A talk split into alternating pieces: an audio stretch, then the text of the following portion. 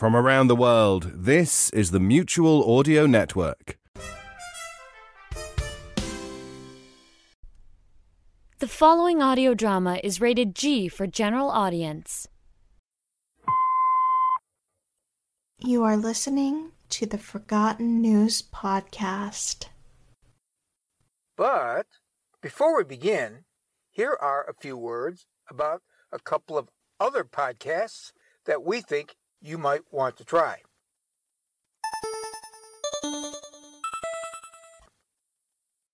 Hi, I'm Ann Rogers, and with me is my friend Sprightly Pool. Not just friend, co-worker, assistant, confidant. Sprightly Pool here. Now, I have something amazing to tell you. I'll start from the beginning. Back in 1941 through 1944, I had a radio show on NBC called Hot Copy. And when I was doing that, I was a newspaper reporter and a syndicated columnist. Now, just in case you don't know, hot copy is a phrase that is used by newspaper reporters when they write a story that is breaking news, especially big news. And that is why our show was called what it was called. So there were definitely some wild adventures. She's not kidding when she's talking about those wild adventures. But I was there too. They were our wild adventures. I tell you, we've been in danger more times than I can count. Everything from crazy killers to tracking down Nazi spies, we ended up in some situations that were downright terrifying. So true, Sprightly. But near the end of 1944, our show was canceled due to some conflicting points of view with the sponsor. It was too dark and unladylike, apparently. Hmm. well, what we're doing now is taking all those stories and bringing them back to life, adapted from the original scripts.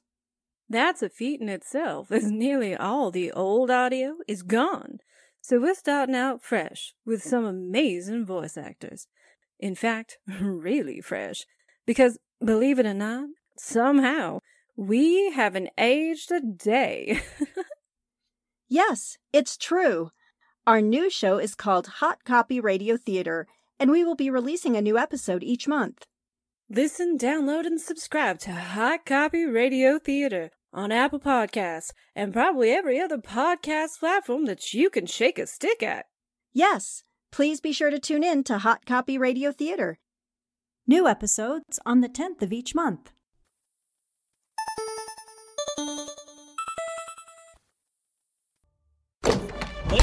And gentlemen, the Inertianauts have created direct passage beyond space-time. Practice your speech in the mirror like a normal human being. Great. Breakthrough isn't strong enough a word. You have no idea what to expect on the other end. Guys, it's Christmas Eve. Santa's popping down every chimney in the world as we speak. We've got just the one. Ignition. Hell yeah. Let the record show the crew is psyched. I theorized there could be anti-worlds with anti-people. There's literally nothing we could do against a being that wields time like that, and it's still out there. My mercy is running thin. Gifts are gone. Flights home for Christmas are missing. I'm gonna ask you one more time. Give us back our Christmas. God Rest Ye Merry Physicist is a newfangled audio drama production and available everywhere you listen to podcasts.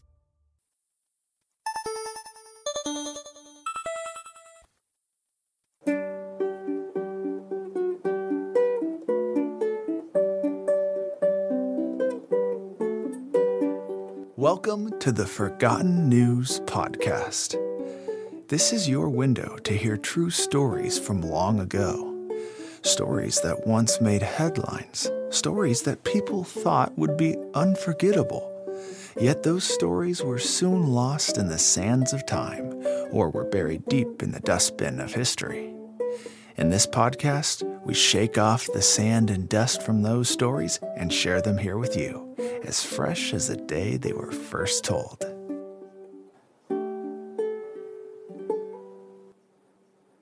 And now, here's your hosts.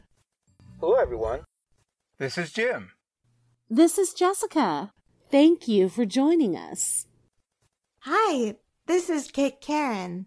and welcome to this special episode of the Forgotten News Podcast, featuring a presentation of the 1939 Campbell Playhouse audio adaptation of the story A Christmas Carol by Charles Dickens, and starring the voices of Orson Welles and Lionel Barrymore. This is our fifth annual presentation of this awesome audio drama. You will be hearing it on this episode exactly as it was broadcast to the radio audience nationwide on December 24th, 1939. Now, before we move on, we are going to assume that there are some listeners in our audience who have no idea what we are talking about when we mention the Campbell Playhouse. So, we will take a quick minute to explain. The Campbell Playhouse was an audio drama series that ran on the CBS radio network between 1938 and 1940. It was produced and directed by the actor and director Orson Welles, who usually narrated and frequently acted in the stories that were featured. These were live broadcasts, by which we mean the episodes were not pre recorded. The show created audio dramatizations of classic plays and novels, and occasionally adaptations of hit movies of the time period. Before 1938, the show was known as the Mercury Theater of the Air. But that year, 1938, Orson Welles became a household name because of the headlines that were generated by his Halloween episode, featuring an audio drama story about an invasion from Mars, which apparently was so realistic that it terrified millions of people into believing that it was a news broadcast describing something that was actually happening. However, in the aftermath of that episode, the Campbell Soup Company offered to sponsor and finance the show on the basis of the very smart belief that the number of new listeners would be huge. And this offer was quickly agreed to by Orson Welles and the CBS network. Well, guess what? The number of new listeners was indeed huge. The sponsorship by the Campbell Soup Company was obviously the reason for the show being renamed the Campbell Playhouse. And just a couple of months later, the show created another episode that became an enormous favorite of listeners. In December 1938, and again on Christmas Eve 1939, the show featured an audio dramatization of the novel A Christmas Carol by Charles Dickens. It almost immediately became the definitive version of the story as far as spoken word or audio drama. The CBS radio network presented the story each and every year thereafter for decades. And even in the present day, there are many radio stations that broadcast this 1939 episode on Christmas Eve or Christmas Day. Now, speaking of the present day, the late Lionel Barrymore is probably most strongly remembered for his portrayal of the evil banker, Mr. Potter, in the classic Christmas movie It's a Wonderful Life, which was released in 1947.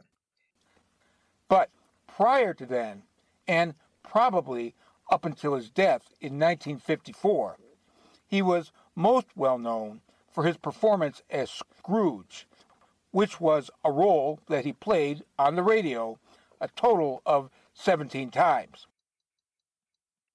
Barrymore loved playing the role. He thought it was his very best work as an actor. In fact, in an interview with the New York Times, he said, Of all the roles I've done, the one I'd most like to be remembered for is Scrooge. I completely agree. However, unfortunately, because of the top notch acting of Barrymore and the other performers on the Campbell Playhouse adaptation, Charles Dickens, the man who wrote the story in 1843, is often forgotten.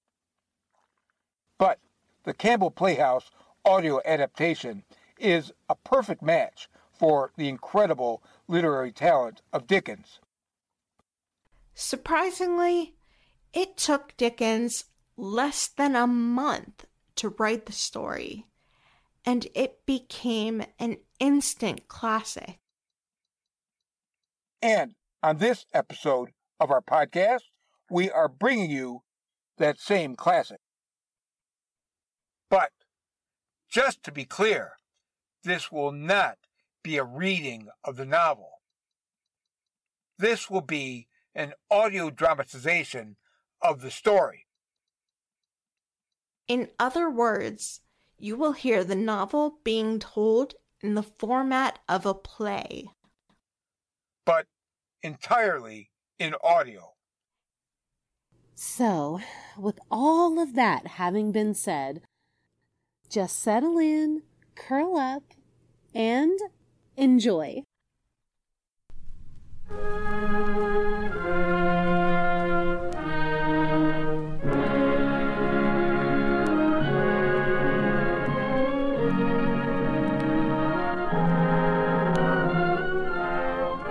Makers of Campbell Soups present The Campbell Playhouse. Orson Welles, producer.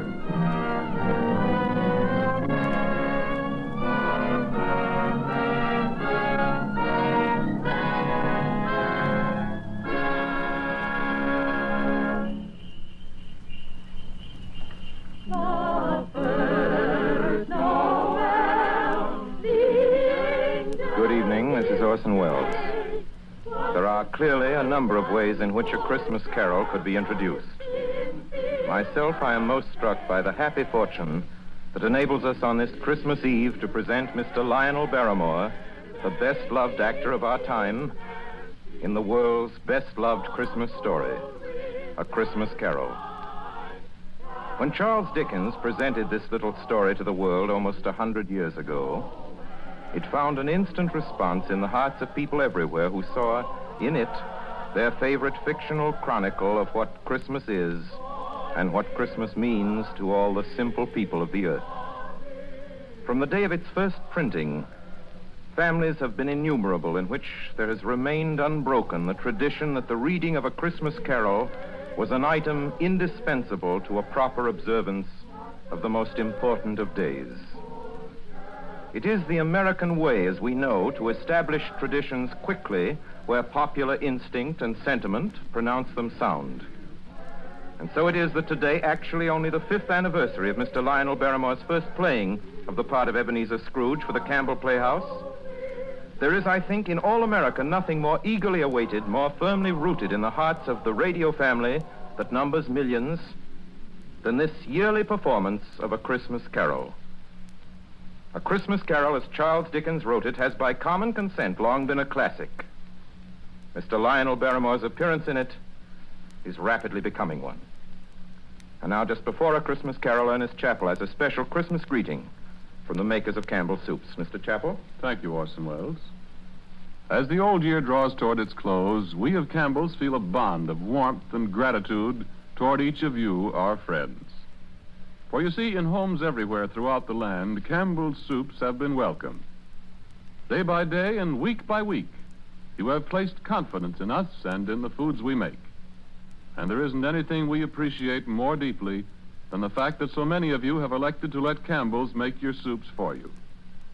And so when Christmas comes, we look about to find some way to show our appreciation, some Christmas present by which to say thank you. The gift we chose five Christmases ago and have chosen each year since has become a part of Christmas to many and many a family. It has become a Christmas custom, as Mr. Welles said, to gather round the radio to hear and to enjoy a Christmas carol. And since it is Christmas Eve, we hope, too, that the younger members of the family are permitted to stay up and listen before dreams and visit of Santa.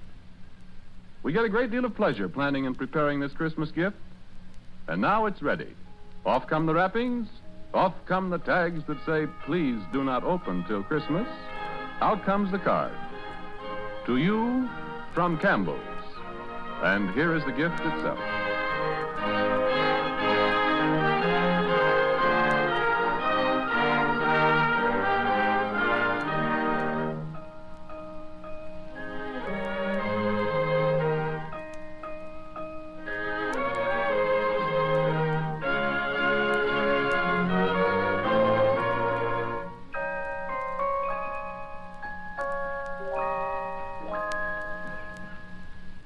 Marley was dead to begin with. There's no doubt whatever about that. The register of his burial was signed by the clergyman, the clerk, the undertaker, and the chief mourner. Scrooge signed it. And Scrooge's name was good upon change for anything he chose to put his hand to. Old Marley was as dead as a doornail. Scrooge knew he was dead? Of course he did. Scrooge and Marley were partners for I don't know how many years. Ah, but he was a tight-fisted hand at the grindstone with Scrooge. A squeezing, wrenching, grasping, scraping, clutching, covetous old sinner. And once upon a time, of all the good days in the year, on Christmas Eve, old Scrooge sat busy in his counting house, a grim, cheerless place if ever there was one. The door of Scrooge's counting house was open that he might keep his eye upon his clerk, Bob Cratchit, who in a cold and dismal little cell beyond worked at his ledgers. 20, 21, 22. Merry gentlemen, let nothing you dismay. 23, 26, 29, 9 carry 2. Christmas Day. 11, 13, 17, 7. Bob Cratchit. Uh, yes, Mr. Scrooge. Stop that infernal caterwauling. Yes, sir. 9, 15, 17, 29, carry 1. Singing their idiotic Christmas carols at my very door.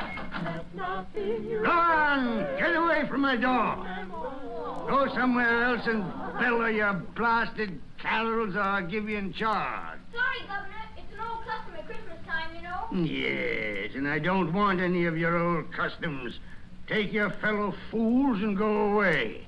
Christmas. Blah. Right, sir. Merry Christmas anyway, sir. Ah.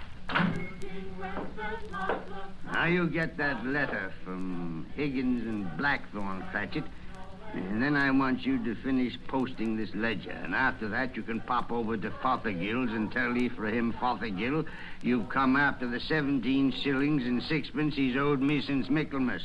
And tell him I shall have a constable over there if he doesn't pay up at once. Mr. Fothergill's wife has been ill, sir. Oh, what do I care about his wife? I want my 17 and 6. I uh, just thought it being Christmas, sir. Christmas, Christmas.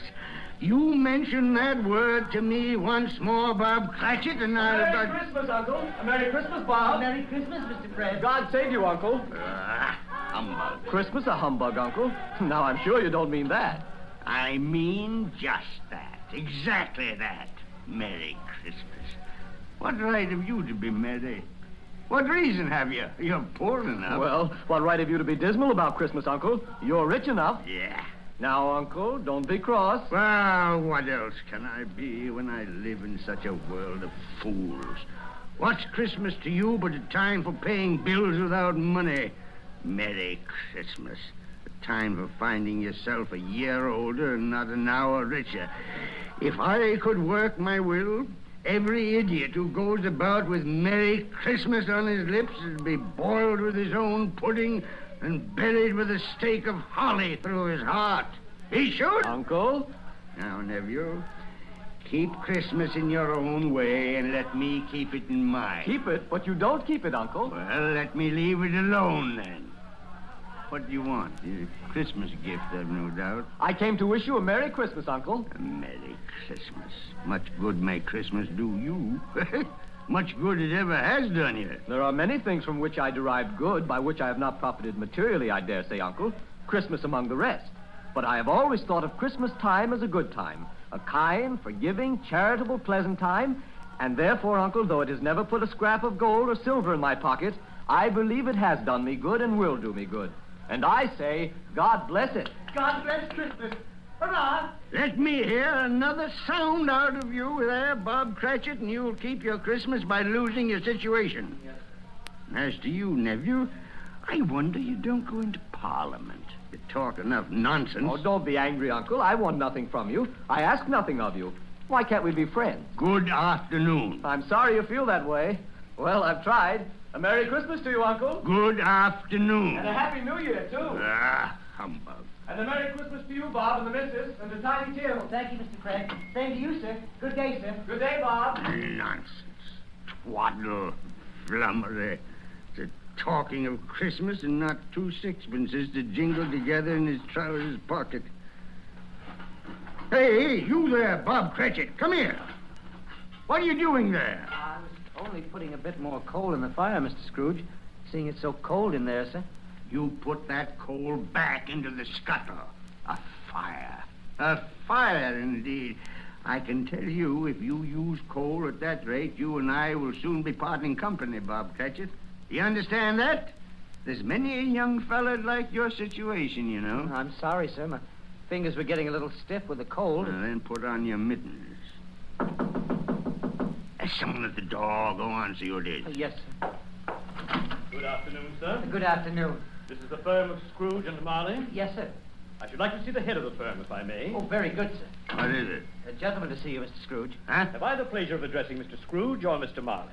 Marley's been dead these seven years tonight. I'm Scrooge. Well, now, Mr. Scrooge, at this season of the year, it's only fitting that we who are more fortunate should raise a fund to buy the poor some meat and drink and means of warmth. You may not believe it, sir, but many thousands are now in want of common necessities, and hundreds of thousands are in want of the simplest comforts. Uh, are there no prisons? Well, there are plenty of prisons, sir. And the workhouses. They're still in operation, I trust? I wish I could say they are not, but they are, sir. The treadmill and the poor law are in full vigor then? Both very busy, sir. Ah, I'm glad to hear that. I was afraid from what you said at first that something had occurred to stop them in their useful course. No, sir, all these institutions that you mention are flourishing. But it's nevertheless true that some additional provision for the poor and the destitute must be made. Ah. A few of us upon change are endeavoring to raise such a fund, you see. And uh, what shall I put you down for? Nothing. Oh, I see. You wish to be anonymous, sir. I wish to be let alone. I don't make merry myself at Christmas time, and I can't afford to help make a lot of idle people merry. I help to support the establishments that take care of the poor. They cost enough. Let those who are badly off go there. Many can't go there, sir. And many would rather die. Then my advice to them is to do so and decrease the surplus population. Besides, I've only your word for it that all this is so. It's the truth, Mr. Scrooge. Well, so be it then. It's not my business. It's enough for a man to understand his own business and not to interfere with other people's. Mine occupies me constantly. Good afternoon, sir. I quite understand, Mr. Scrooge. Good Cratchit. afternoon. Show this gentleman out. Yes, sir. Uh, this way, sir, please. Sir, I couldn't help overhearing. I should like to contribute threepence. Thank you. Yes, sir. It isn't much, but it's all I can afford. But there are others in worse situation than I. You're a generous fellow. I wish I might say so of your employer. Cratchit! Yes, sir. Good afternoon, Uh, sir. good afternoon. Cratchit! Merry Christmas. Merry Christmas. Yes, sir. Close the door. Yes, sir. Twenty-four, thirty-one. One and carry three. New scarlet tippet for Tiny Tim. A comb for Martha. Thirty-three, three and carry three. A hair ribbon for Belinda. Four, seven, twelve, fifteen. Yeah, fif- yes, sir. It's too late to have you go to Fothergill's. He'll be closed up for Christmas like these other fools. We may as well close up the place now. Yes, sir. It is getting a little dark. Hard to see the figures. Uh, I, I suppose you'll want the entire day tomorrow. If it's quite convenient, sir. It's not convenient. And it's not fair either. But I suppose I can't do anything about it. If I was to stop half a crown of your wages, you'd think yourself very ill-used, I'll be bound. Well, sir, I... Yeah, but you don't think me ill-used when I pay a day's wages for no work. It's only once a year, sir. Once a year. Once a year, indeed. A fine excuse for picking a man's pocket every 25th of December. But I suppose there's no good talking. You must have the whole day. Well, see that you're here all the earlier the next morning. You understand? Oh, I will, sir. I will indeed. Good night, sir, and Merry Christmas. Ah. Merry Christmas.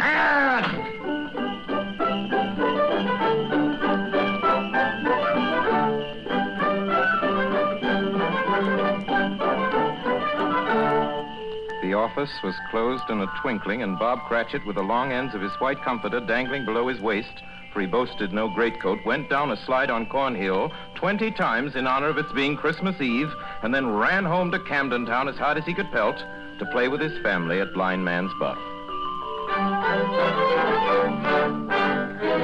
Scrooge, on the other hand, took his melancholy dinner in his usual melancholy tavern. Having read all the newspapers and spent the rest of the evening with his banker's book, went to his dismal house. Darkness is cheap, and Scrooge liked it. The yard was so dark that even Scrooge, who knew its every stone, had to grope with his hands through the fog and the frost to find the door. Scrooge walked through his rooms to see that all was right. Sitting room, bedroom, lumber room, all as they should be. Nobody under the table, nobody under the sofa, nobody under the bed, nobody in the closet. Close the door. He locked himself in. He double locked himself in. And took off his cravat, put on his dressing gown and slippers and his nightcap, and sat down before the fire to take his gruel.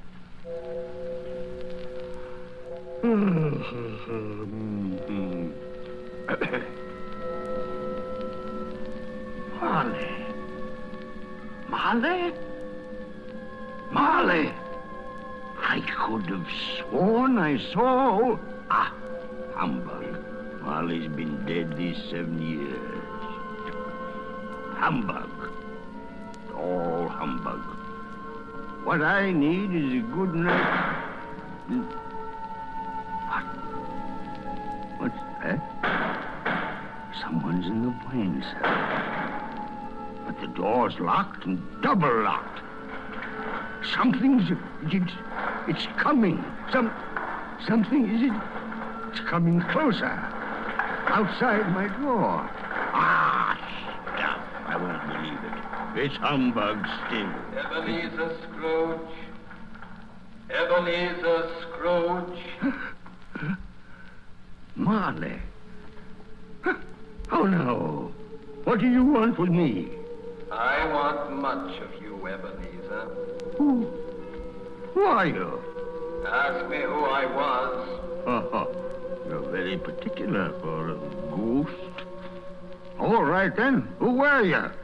In life, I was your partner, Jacob Marley. Jacob Marley. But you're dead. You died seven years ago. Seven years ago this very night. You are a ghost then. What's wrong, Ebenezer? Don't you believe in me? I do not. You doubt your senses, Ebenezer? Yes, yes. Because a little thing affects them. Slight disorder of the stomach makes them cheats. You can't be a ghost. You, you may be an undigested bit of beef, or blot of mustard, a, cr- crumb of cheese, a fragment of an underdone potato. yeah, there may be more gravy than grave about you, whatever you are. Ah, humbug, I tell you. Humbug. Excuse me, Peter. Excuse me. I do believe in you. You are a ghost, Jacob. Thank you. Well, why you Why do you walk the earth, Jacob? Why do you come to me? It is required of every man that the spirit within him should walk abroad among his fellow men and travel far and wide to witness what it cannot share, but might have shared on earth and turned to happiness. Well, tell me, Jacob, did what is that chain you wear around you? I wear the chain I forged in life. I made it link by link and yard by yard by my own free will. Is its pattern strange to you, Ebenezer? Cash boxes, keys, and padlocks, and ledgers, and purses. Yours was as heavy and as long as this seven years ago. You have labored on it since, Ebenezer. Oh, Jacob, speak comfort to me, Jacob. Comfort I have none to give. I cannot rest. I cannot stay. I cannot linger. Weary journeys lie before me. You travel fast? Yes, Ebenezer. On the wings of the wind. Ah, seven years dead and traveling all the time? Seven years, Ebenezer. Seven years of remorse. Ebenezer, do you know that no space of regret can make amends for one life's opportunities misused? But you were always a good man of business, Jacob? Business. Mankind was my business. Charity, mercy, benevolence, they were all my business. The dealings of my trade were but a drop of water in the comprehensive ocean of my business. Oh, Jacob, Jacob, don't take on so now. Jacob. Listen to me, Ebenezer. I listen to you, Jacob. Go on, Jacob, now. Speak to me, but don't be so flowery. Ebenezer, I am here to warn you that you have yet a chance and hope of escaping my fate. Do you hear that, Ebenezer? Yes, Jacob. Yes, you, you always were a good friend to me, Jacob. Thanks, Jacob. But, but go on, go on, go on, go on. Uh, How shall I escape? Oh, I'm afraid, Jacob. You will be haunted by three spirits. Is that the only chance and hope, Jacob? It is your only chance and hope. Well, then I think I'd rather not. Without their visits, you cannot hope to shun the path I tread. Expect the first tomorrow, when the bell tolls one. Couldn't I take them all at once and have it over, Jacob? Ebenezer, look that for your own sake you remember what has passed between us. And remember, when the bell tolls one, look for the first spirit. Marley. Jacob, Marley.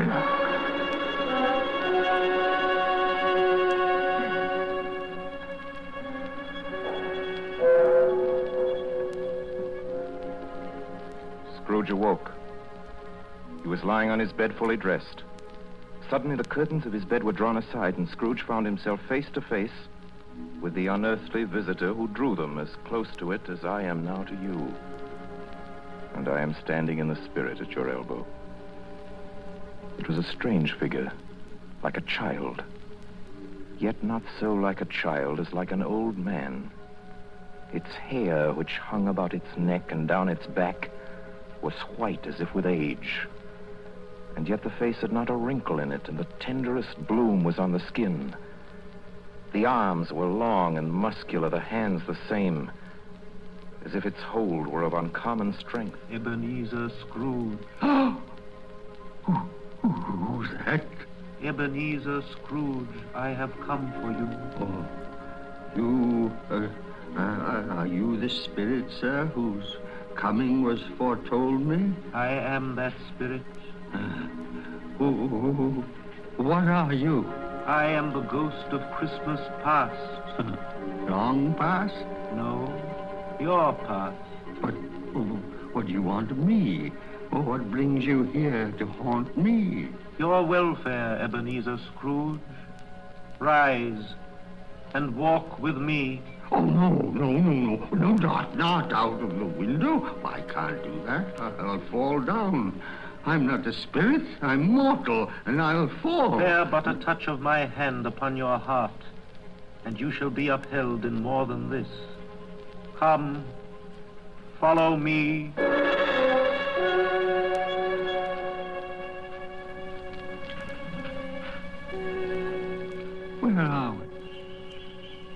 Become of the city? There's snow upon the ground. Where are we? These are the shadows of the things that have been. You recognize this countryside? Oh, I know every inch of it. Every rock, every tree. And that bleak building over there? Ah, that building. I was a boy there. Yes, I went to school in that horrible place. Do you recollect that path? I could walk it blindfold. Strange you should forget it so many years. Come, let us go closer. Look through the window into that cold, barren room.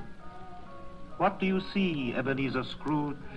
I see a boy. A solitary child, neglected by his family, alone. Yes, yes, I see. I know that boy. Oh, oh, I was so lonely. Poor boy. Your lip is trembling, Scrooge. And what is that on your cheek? It's nothing. Nothing at all. I wish I... Ah, it's too late now. What's the matter? Nothing, nothing. The waits came to my door singing Christmas carols last night, and there was a boy like that among them. A poor, pale, thin little boy in a ragged coat. I should like to have given him something, that's all. Is that all? Come, Ebenezer Scrooge. Let us see another Christmas.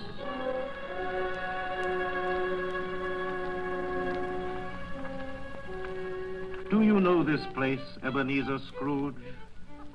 Know it? Know it?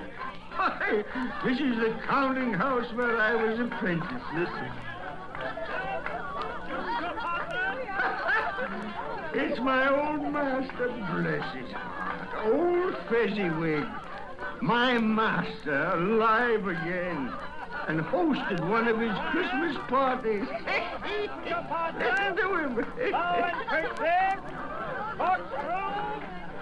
Thread the needle and back to your places. and there's Dick Wilkins. Poor Dick. Dear, dear, dear. Yes, and look, there's Mrs. Fezziwig herself, looking younger than any of them. And the tables all loaded with roast and cider, and mince pie, and beer. Oh, what a jolly time we used to have. That carefree young man with a light heart and a gay smile. Do you recognize him? Yes, yes, yes. Merciful heaven. How happy I was then. A small matter for old Fezziwig to make those silly folks so full of joy. Small matter? Small indeed. Isn't it? He has spent only a few pounds of your mortal money. Is that so much that he deserves praise? Ah, it's not that. It's not that, Spirit.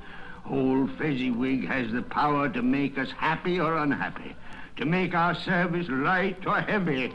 His power lies in words and looks and in things so tiny that it's impossible to count them up. The happiness he gives is quite as great as if it cost uh...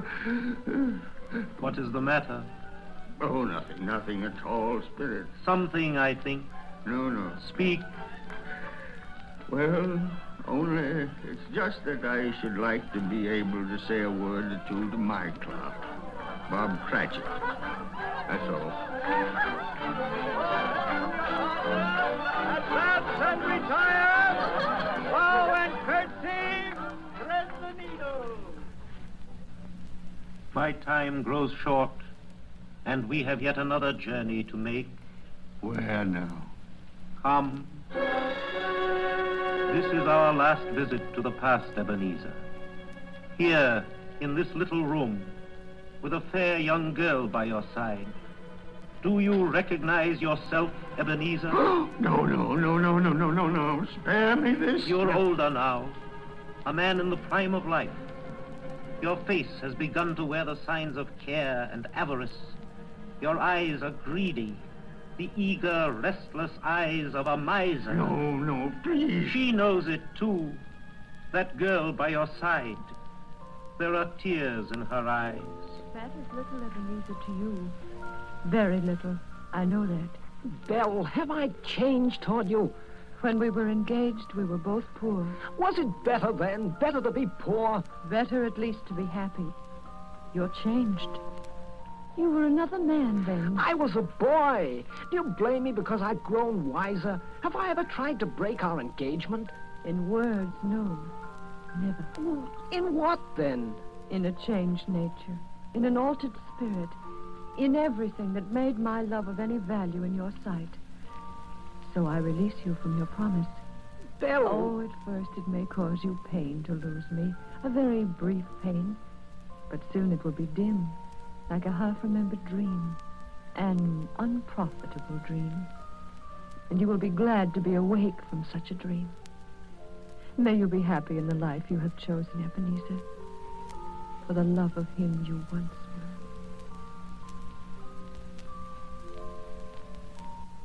It's enough. Show me no more. Take me home. These were shadows of the things that have been.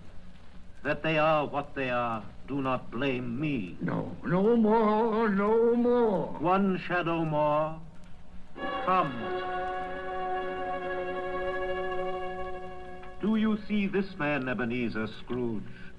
This man might have been you, and the woman beside him your wife, and that girl.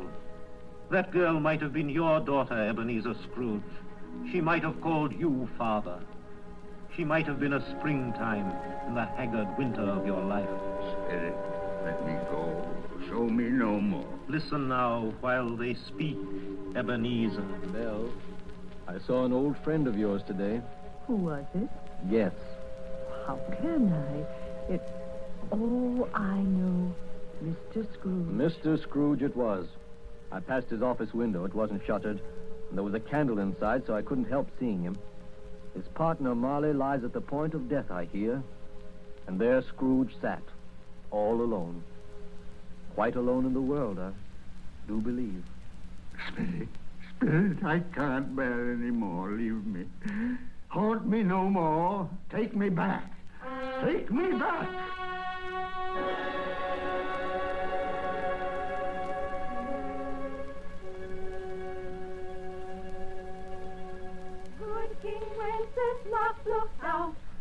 On the feast of Stephen, when the snow lay round about, deep and crisp and even. You are listening to the Campbell Playhouse, bringing you tonight the fifth annual presentation of Charles Dickens' A Christmas Carol, produced by Orson Welles and starring Lionel Barrymore as Scrooge. This is the Columbia Broadcasting System. This is the WBBM Air Theater, Wrigley Building, Chicago. when we bear them fearless. Sage and monarch, forth they went, forth they went together. Through the rude winds wild lament, and the bitter weather.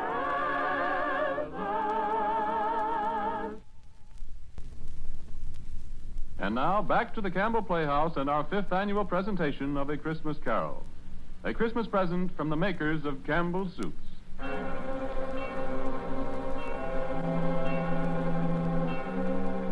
On the stroke of one, Scrooge awakened suddenly and sat him bolt upright in his own bed. You remembered the words of Marley's ghost and wondered from which direction the second specter would appear. At that moment, nothing between a baby and a rhinoceros would have astonished him very much. Now, being prepared for almost anything, he was not by any means prepared for nothing. And consequently, when no shape appeared, he was taken with a violent fit of trembling. Five minutes, ten minutes, a quarter of an hour went by, yet nothing came. Then, as he sat in his bed, he became aware gradually of a great blaze of ruddy light that seemed to shine upon him from the adjoining room. He got up softly and shuffled in his slippers to the door. It was his own sitting room, no doubt about that. But it had undergone a surprising transformation. The walls and ceiling were so hung with living green that it looked a perfect grove. from every part of which bright, gleaming berries glistened, and such a mighty blaze went roaring up the chimney as had never been known in Scrooge's time, or for many and many a winter season gone. Heaped up on the floor to form a kind of throne were turkeys, geese, game, poultries, great joints of meat, sucking pigs, long wreaths of sausages, mince pies, plum puddings, barrels of oysters, red hot chestnuts, and seething bowls of punch that made the chamber dim with their delicious steam. In easy state upon this couch, there sat a jolly giant, glorious to see, who bore a glowing torch in shape not unlike Plenty's horn, and held it up, high up to shed its light on Scrooge as he came peeping round the door. Come in, come in, Ebenezer Scrooge, and know me better, man. Sure, sure. I am the ghost of Christmas present. Look upon me. You've never seen the like of me before. Sure. You're different from the other spirits. You're tall, almost a giant. That, that great torch you carry. Its light falls into the homes of rich and poor alike. Spirit, take me where you will. Last time I went against my will and learned a lesson which is working now. If you have anything to teach me, let me profit by it. Touch my robe, Ebenezer Scrooge. Touch my robe.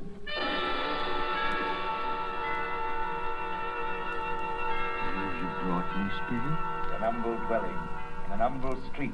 it's miserable enough. Yet there is happiness there. Who, who are these people? Who's that woman and the children? These are the family of your clerk, Bob Cratchit. See his wife, dressed in a twice-turned gown, but brave in ribbons, laying the table for their Christmas dinner. And there, assisting her, is her daughter Belinda, and the young man with a fork in the stuffing. That's Master Peter Cratchit, and the two little Cratchits. Listen, Scrooge. Here's Martha, Mother. And Martha! Quiet, children, quiet. God bless your heart alive, Martha, my dear. Merry Christmas to you. Merry Christmas, Mother. Merry Christmas. How late you are, my dear. Oh, we'd a deal of work to finish up last night, and we had to clear away this morning. Well, never mind so long as you're here now.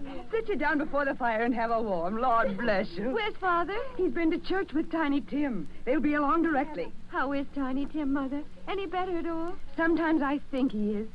And sometimes I think, oh, dear God, if anything should happen to Tiny Tim. Mother, you mustn't even think of such a thing. Here they are!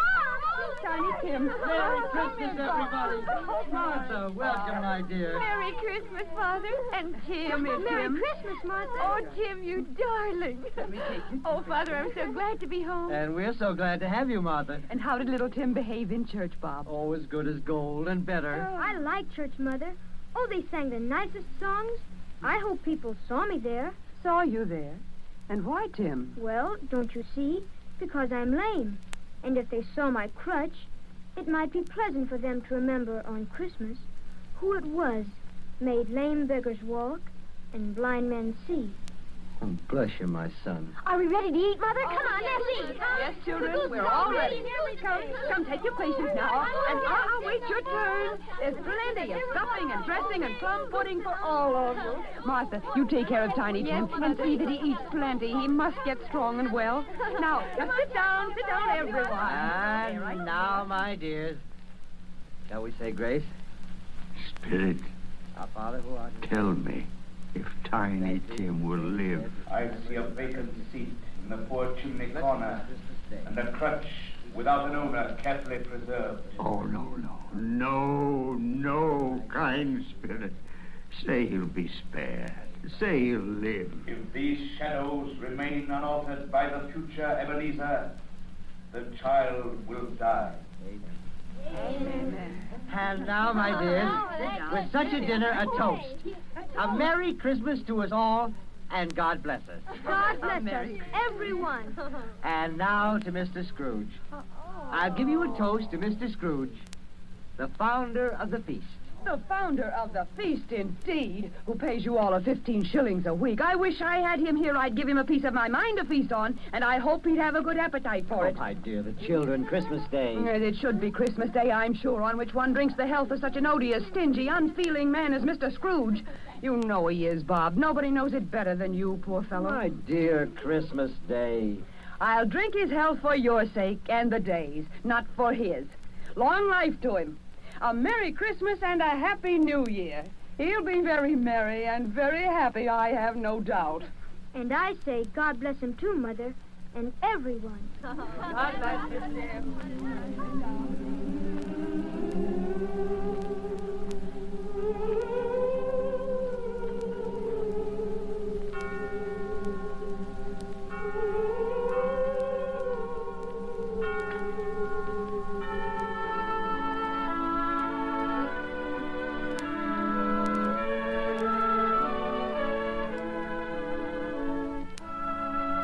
Was nothing of high mark in all this.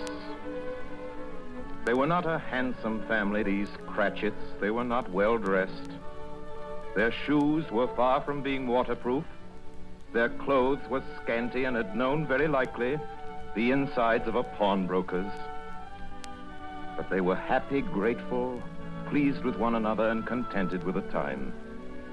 And when at last they faded, Scrooge had his eye upon them, and especially on Tiny Tim until the last.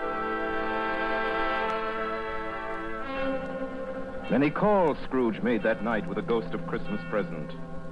Down among the miners they went who labor in the bowels of the earth, and out to sea among the sailors at their watch, dark, ghostly figures in their several stations.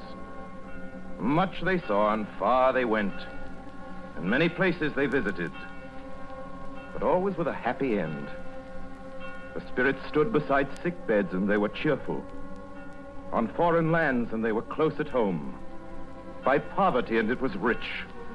In almshouse, hospital, and jail, where vain man in his little brief authority had not made fast the door and barred the spirit out, the spirit left his blessing. It was a long night, if it was only a night. And it was strange, too, that while Scrooge remained unaltered in his outward form, the ghost grew older. Clearly older. My life on this globe is very brief, Ebenezer. It ends tonight. Tonight? Tonight at midnight. Hark.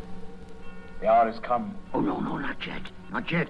There, there are still more things I wish to learn. These you will learn from still another spirit. Still another spirit, Ebenezer.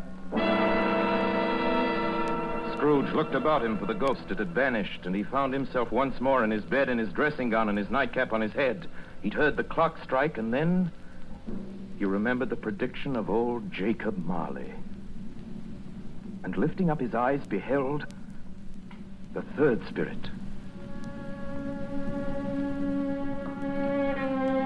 A solemn phantom, shrouded in black, draped and hooded, coming towards him slowly and silently like a mist along the ground. Ah, I know you. You, you are the ghost of Christmas yet to come. You'll show me the shadows of things that have not happened but will happen in the time before us. Answer me, spirit. Ghost of the future, I fear you more than any specter I've seen. Yet I know your purpose is to do me good, and as I hope to live to be another man from what I was, lead on. Lead on. Night's waning fast. Time's precious.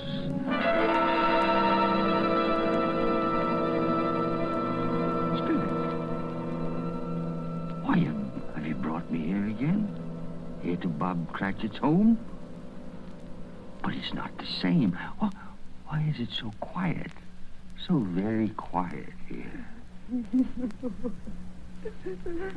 Mother. Mother, please. Oh, my son. My little son. Tiny Tim. I loved him so. Oh, Mother dear, you mustn't.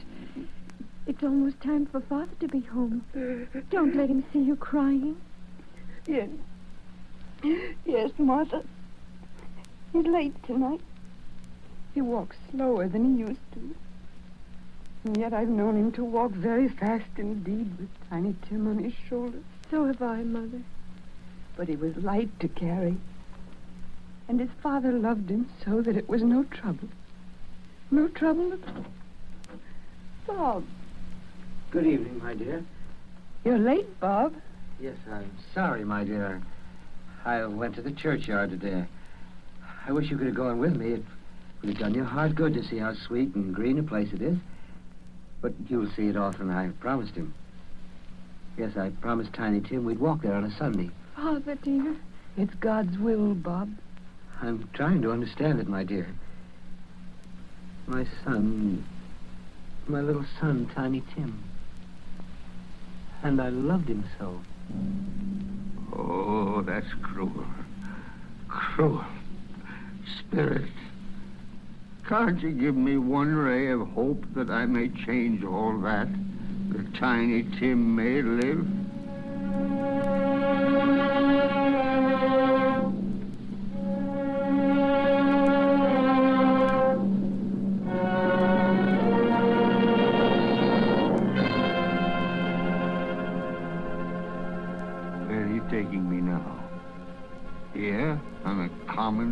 Street, Spirit? What is there for me to learn here? Who- are those men? I don't know much about it. Either way, I only know he's dead. Where did he die? Last night, I believe. Uh, It's likely to be a very cheap funeral for Palmel life. I don't know anybody to go to it. Suppose we make up a party and volunteer. I don't mind going if a lunch is provided. you know, come to think of it, I'll wager I was his best friend. What? We used to nod to each other when we met in the street.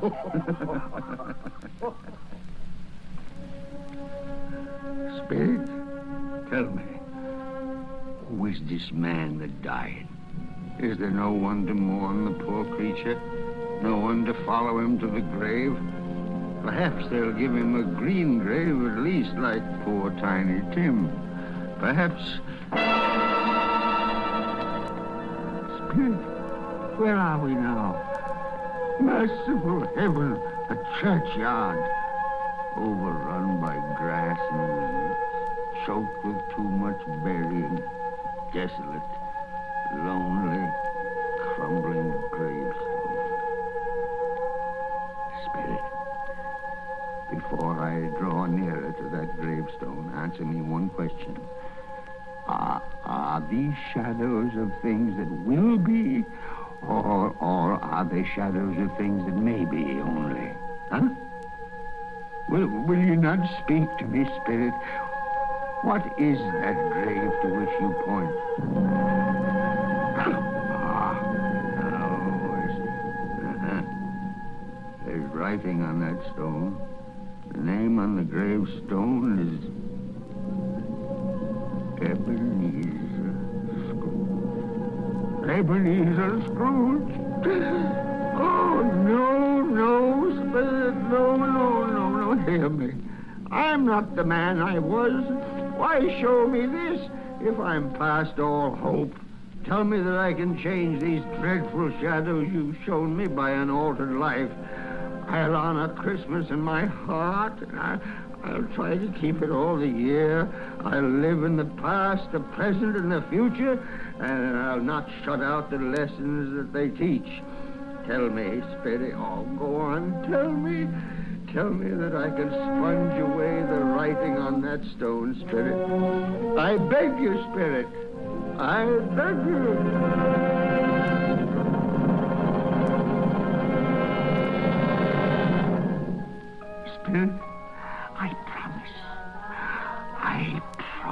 On my knees. I promise.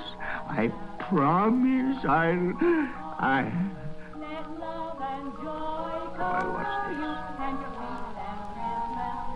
It's my own bedpost. Oh, I'm home. In my own bed. In my own room. And the sun. The sun's shining. It's clear. It's bright. No fog. What a beautiful day. Oh, glorious. Glorious. The boy. Oh, boy. Yes, sir? What? What's today? What's that, sir? Well, what day is it, my fine fella? Why, it's Christmas Day. Ha ha! Christmas Day! Then I haven't missed it. The spirits have done it all in one night. All in one night, heaven be praised. How's that, sir? Listen, my lad. Uh, do you know where the poulterer is in the next street? I should say I do. Ah, Intelligent boy. A remarkable boy. Tell me, do- you know if they sold the prize turkey that was hanging in the window? The one as big as me? what a delightful boy. Eh? It's a pleasure to talk to you. Yes, my buck? It's hanging there now, sir. That's wonderful. Go around, will you? And tell him to send it to Bob Cratchit and his family on Broad Street. And mind you, they're not to know who paid for it. Go along. Hurry, hurry, my lad. Here, wait a minute. Here's half a crown for your trouble. Yes, sir. Yes, sir. And a Merry Christmas, sir. and a Merry Christmas to you, my boy. Oh, I don't know what to do. I'm as light as a feather, as happy as an angel. I'm as merry as a schoolboy. Merry Christmas! a Merry Christmas to everybody. A Happy New Year to all the world.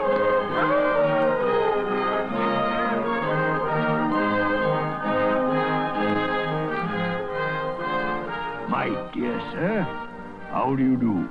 I, I beg your pardon? Well, you, sir.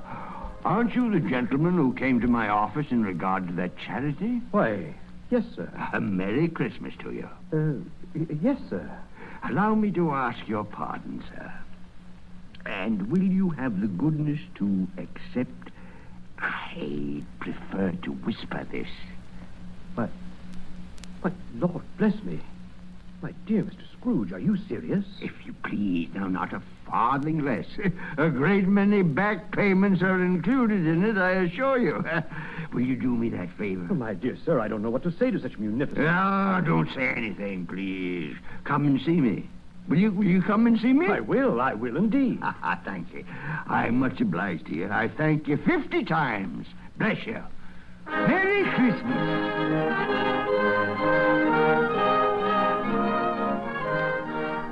Next morning, Scrooge was early at his office. He went early for a reason. If he could only be there first and catch Bob Cratchit coming late. That was the thing he'd set his heart upon. And he did it. Yes, he did. The clock struck nine. No Bob.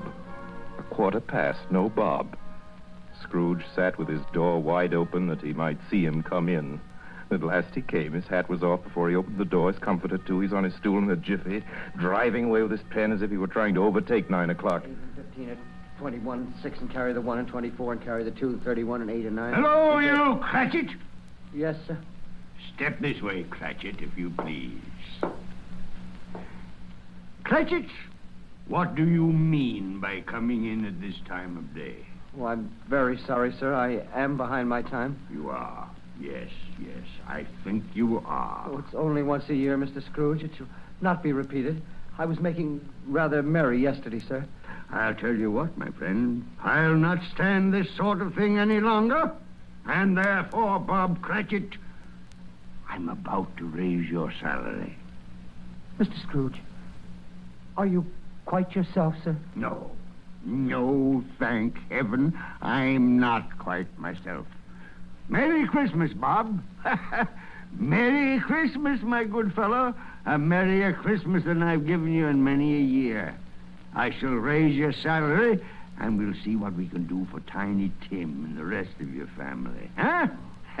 Eh, we- we- We'll discuss it this very afternoon over a Christmas bowl of smoking bishop. Bob, make up a fire. Make it up and, and, and buy another coal scuttle before you dart another eye, Bob Cratchit.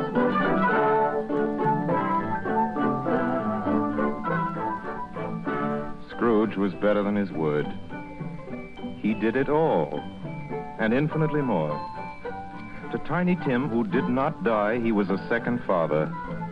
He became as good a friend, as good a master, and as good a man as the good old city knew or any other good old city, town, or borough in the good old world. Some people laughed to see the alteration in him, but he let them laugh, and little heeded them. His own heart laughed, That was quite enough for him. He had no further intercourse with spirits, but lived upon the total abstinence principle ever afterwards, and it was always said of him that he knew how to keep Christmas well if any man alive possessed the knowledge. May that be truly said of us, of all of us. And so, as Tiny Tim observed, God bless us, everyone. Joy to the world, the Lord is come. Let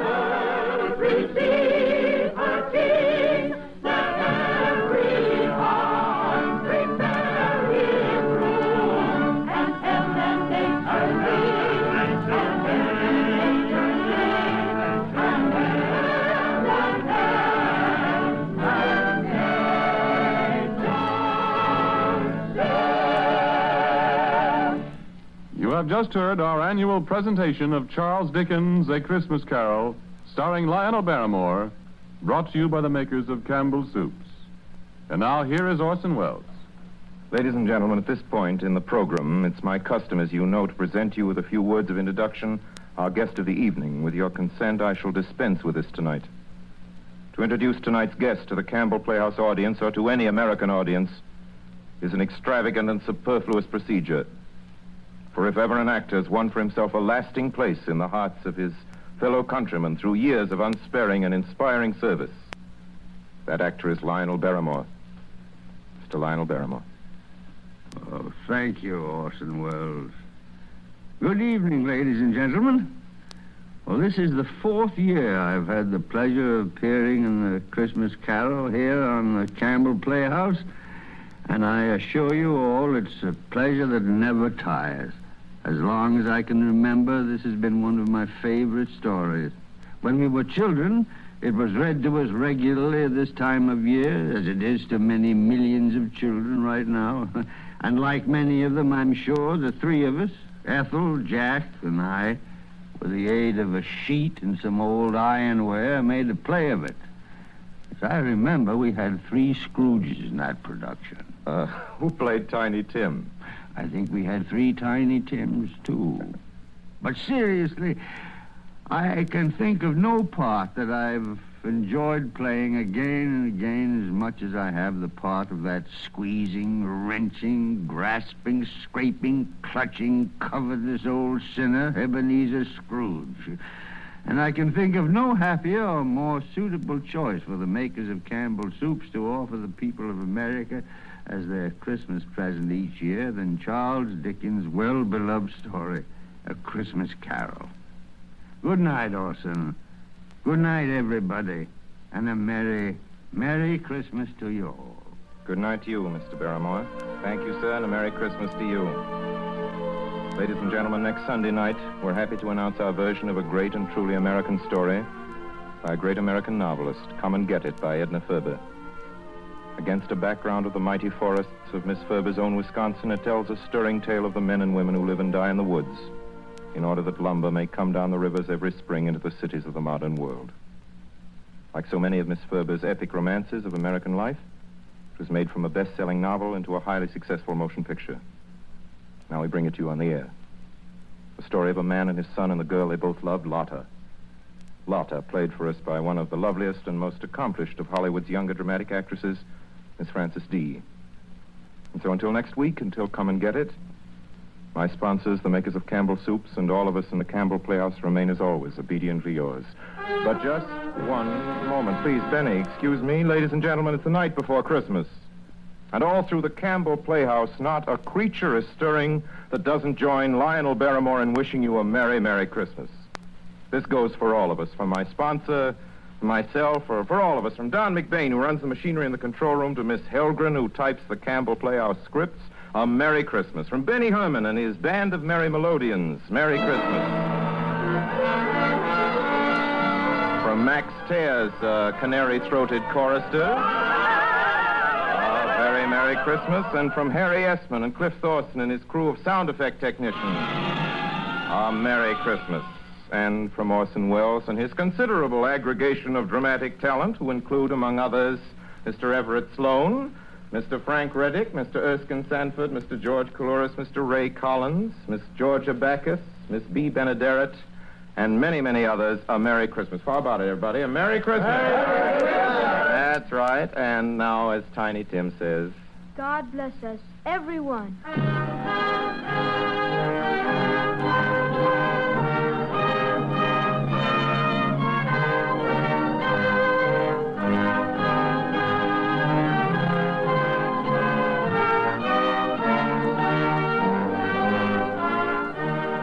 The makers of Campbell Soups join Orson Welles in inviting you to be with us in the Campbell Playhouse again next Sunday evening when we bring you Edna Ferber's Come and Get It with Miss Frances Dee as our guest. Meanwhile, if you have enjoyed our fifth annual presentation of A Christmas Carol, won't you tell your grocer so this week when you order Campbell Soups? This is Ernest Chappell saying thank you and a very Merry Christmas to you all. Hello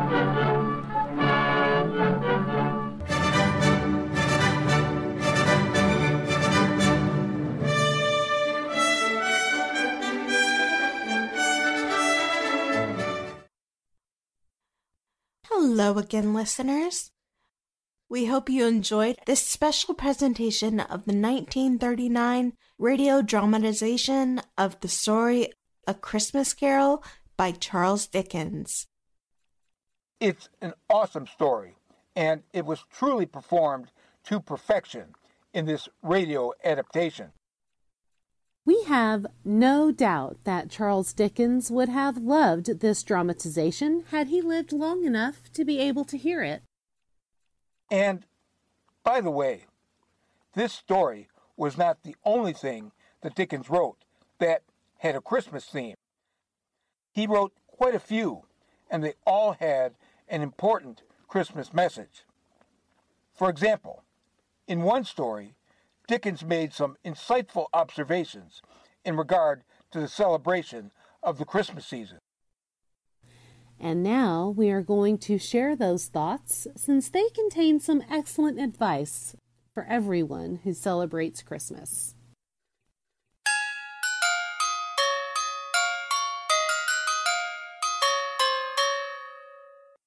Who can be insensible to the outpourings of good feeling and the honest interchange of affectionate attachment which abound at this season of the year?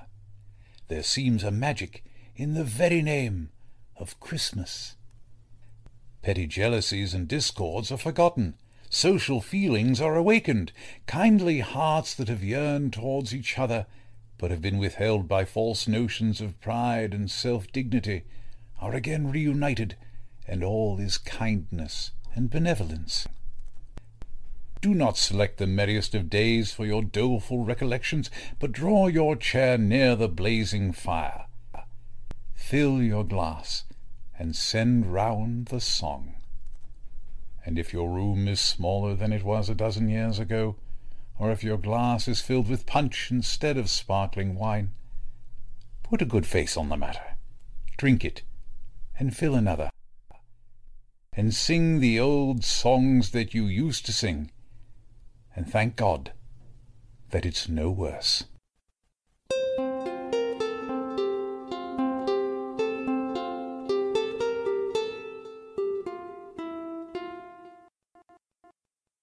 Listeners, I was very moved by this quote. I think it's great advice. It's a nice reminder of what Christmas is really all about. So I think I'm going to try to change my attitude for this Christmas. Um, I know for a lot of folks, myself included, it is a stressful time of the year, and we don't take the time to pause and be grateful for what we have and actually enjoy the day. So I'm going to work on that. I also really like that quote from Dickens. It truly sums up everything about the spirit and celebration of Christmas. And for me, it brings to mind another quote that I really like from a man named G.K. Chesterton, who was a famous journalist and social commentator in the early 20th century. And this is what he said. If ever a faith is firmly grounded again, it will be, at least, interesting to notice those few things that have bridged the gulf, that stood firm when faith was lost, and were still standing when it was found again. Of these really interesting things, one, in all probability, will be the celebration of Christmas. Of course, it is covered up, like every other living thing, with a sort of moss of convention, and the unmeaning use of words. Now, there's nothing really wrong with the whole modern world, except that it does not fit in with Christmas. But the modern world will have to fit in with Christmas, or die. The real basis of life is not scientific. The strongest basis of life is sentimental. People are not economically obliged to live. Anybody can die for nothing. People romantically desire to live, especially at Christmas. I really can't add to that, other than to encourage all of our listeners to have as happy a Christmas as you possibly can. Happy holidays, everybody. Thank you so much for listening for another year. I cannot believe that we have already reached the holiday season and we are about to enter the new year. But enjoy your Christmas, your Kwanzaa, your Hanukkah, anything that you celebrate. I know it's going to be amazing. Um, if you're going to be with your family, your friends, or even by yourself, just enjoy the holiday season. And next year is going to be amazing. Um, just remember that. Guys, happy holidays, Merry Christmas, Happy Hanukkah, Happy Kwanzaa. We really appreciate each and every one of you. Happy holidays, guys. Yes, yes, yes. And now, listeners, before we move on, we definitely want to give an enormous thank you to our wonderful guest narrator for the Dickens quote. So, take a bow and tell our listeners anything that you want to say about yourself.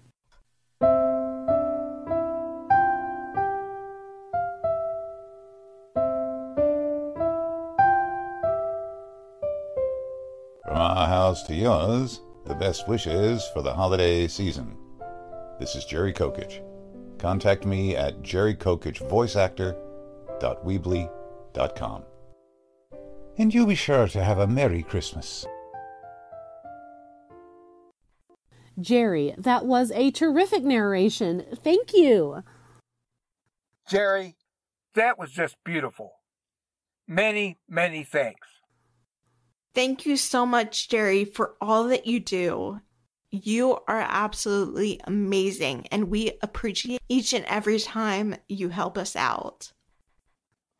We also want to thank Pete Lutz of the amazing audio drama podcast, The Narada Radio Company, for his wonderful reading of the quote by Lionel Barrymore from his New York Times interview.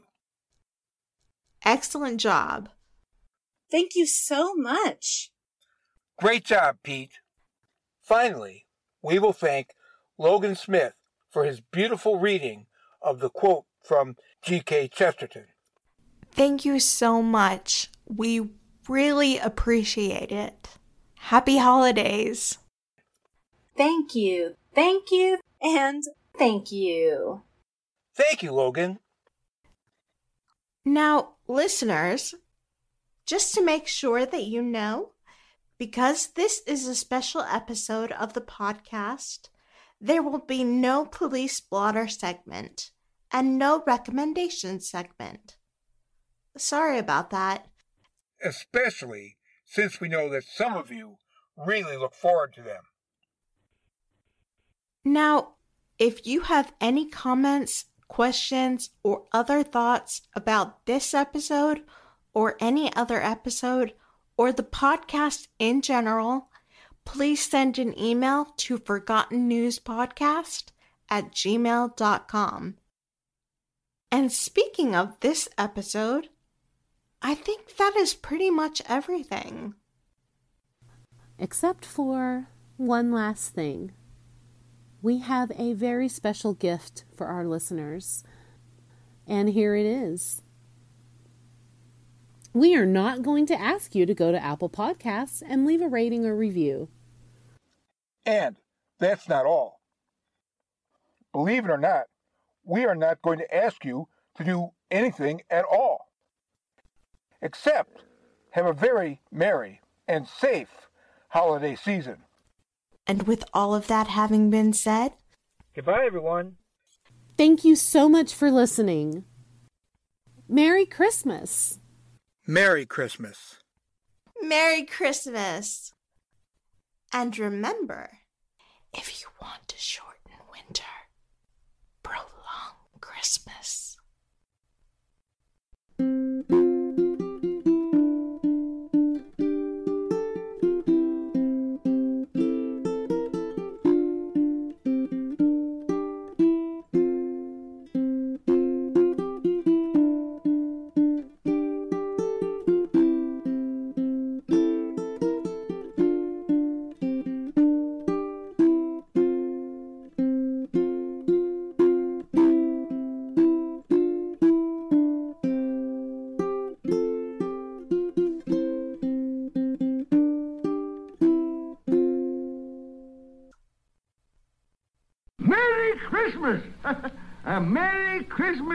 Everybody!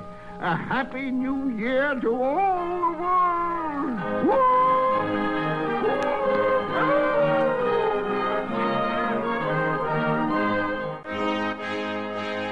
Thank you for listening to the Forgotten News Podcast.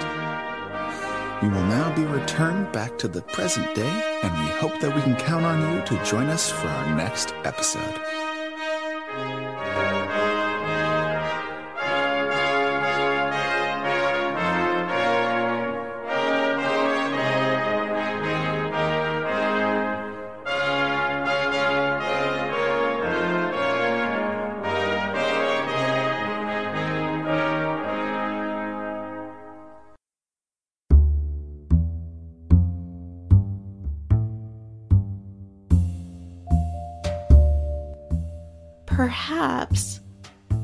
Most important lesson in the present day that we learn from the story of Scrooge is that being a good person still matters.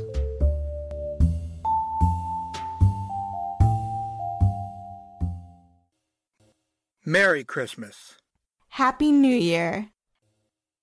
And speaking of the new year, we want to apologize for the fact that we have been kind of inconsistent as far as creating and releasing episodes this year. We will try to do better next year. Starting with January, when our next new episode will be released.